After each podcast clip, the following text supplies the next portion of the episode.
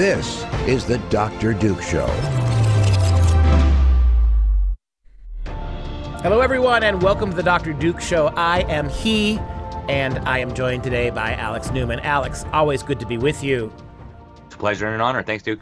Well, you know, I wish we lived closer together. We would make a heck of a one two punch on the uh, speaking circuit. But uh, meanwhile, we have situations like this in California where homeless drug addicts have invaded a California high school. They have taken over, and nobody seems to want to do anything. This is from the actual story. A group of students from San Jose High School demanded on Thursday that district officials take action to stop homeless drug addicts from continuing to invade their campus. And take a look at the video we have on the story. A group of 20 students from Charter KIPP San Jose Collegiate attended tonight's district board meeting. While in the bathroom, a homeless woman entered our private restroom. One by one, they shared their concerns. They want their campus to be secure, with new fences and for the district to remove the homeless from the area. It's an issue that students say has been going on for a year. See them coming to our bathrooms, we have them sleeping in our athletic sheds, and we also have them breaking fences and doing drugs on the, uh, on the lunch tables. In April of this year, we captured these images homeless encampments next to the school, and a man who appeared to be unhoused, trespassing. But students say nothing's changed. In the past, the district said its priority is the students, and it is working alongside law enforcement. Did you notice my producer pointed out in my ear? Notice that they said unhoused rather than homeless, even PC when it comes to that. So this is the same progressive left, Alex, that uh, uh, elevates drug users over those who don't. Uh, the homeless are, have more priority than our school kids. Uh, to be gender confused now is to be absolutely morally right, and to question that makes you a monster. Uh, and yet you see what's happening to real kids in real time.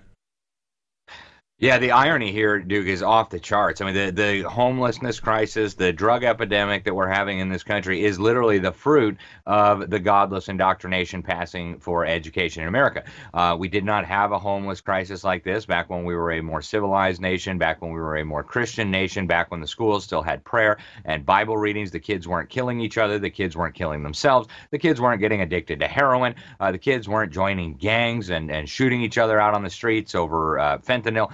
So uh, all of the fruit of government education, the chickens are coming home to roost. Right now, the homeless drug addicts who were brainwashed to believe their life was no more valuable than the life of their pet goldfish, they're now coming as zombies onto the campuses to terrorize the kids who don't know which bathroom to go in. So it's just an endless cycle, right? And then we need more government programs to fix the crazy problems that the previous government programs unleashed on us. Uh, it's just a, a cycle of horror, and it's not going to end as long as our government schools continue to dumb down and indoctrinate our young children into this diabolical worldview. Yeah, as uh, as the story you heard in the, the video, this group of students requested the district officials install a fence around the whole school to prevent the homeless from wandering.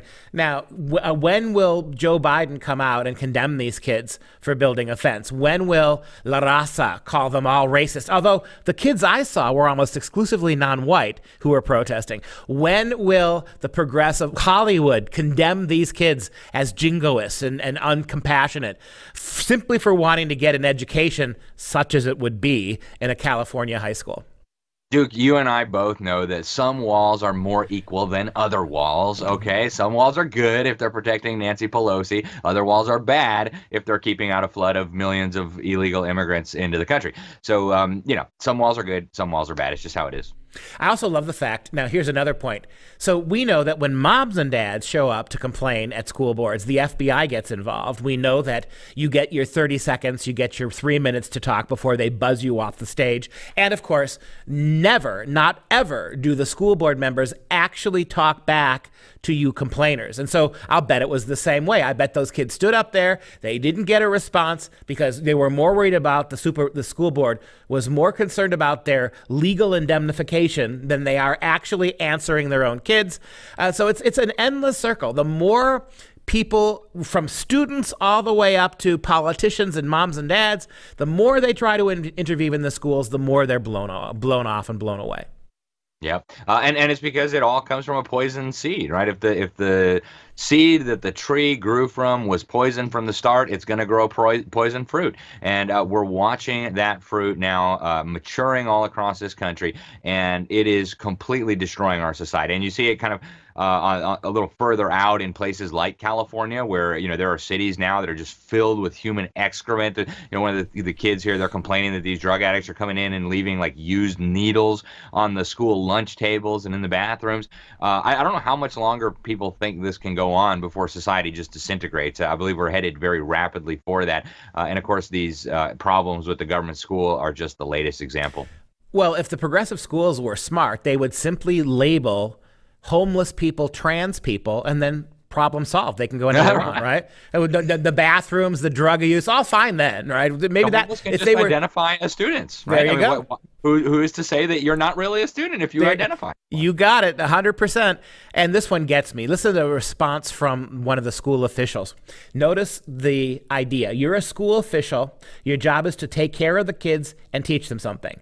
No, not in California. Here's the statement, quote, we also know that facilities upgrades like fences alone will not solve the web of complex issues presenting themselves at the school campus.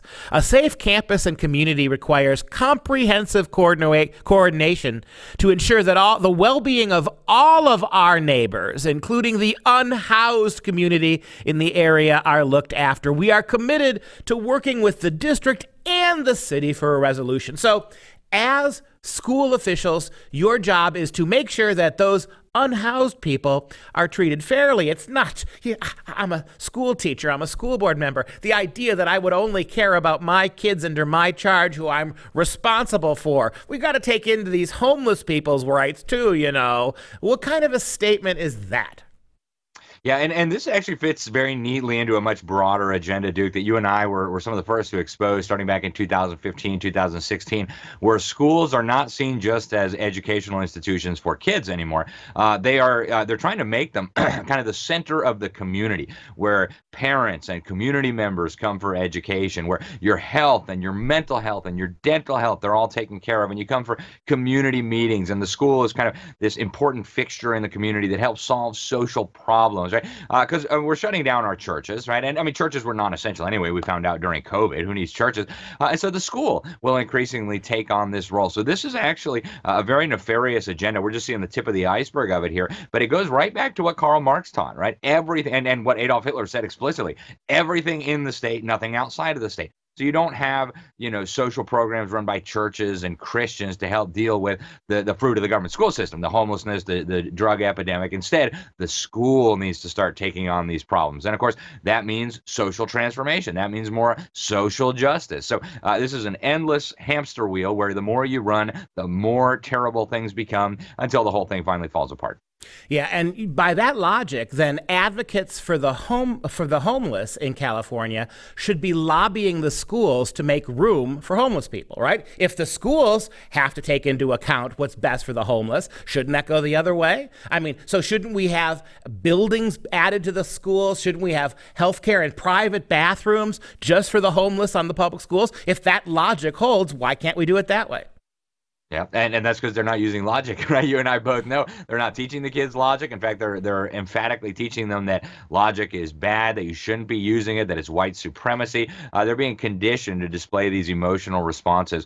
Um, and you know, I thought it was interesting too in the statement that this uh, charter school, which is just a, another name for a government school, uh, they were praising these students for their social activism and for being involved in political issues. Uh, I mean, that's actually what's happening. Is these schools are training up social justice warriors to go out and and be climate activists and go out and be, you know, feminist activists and go out and be communist revolutionaries because the issue is never the issue. The issue is always the revolution.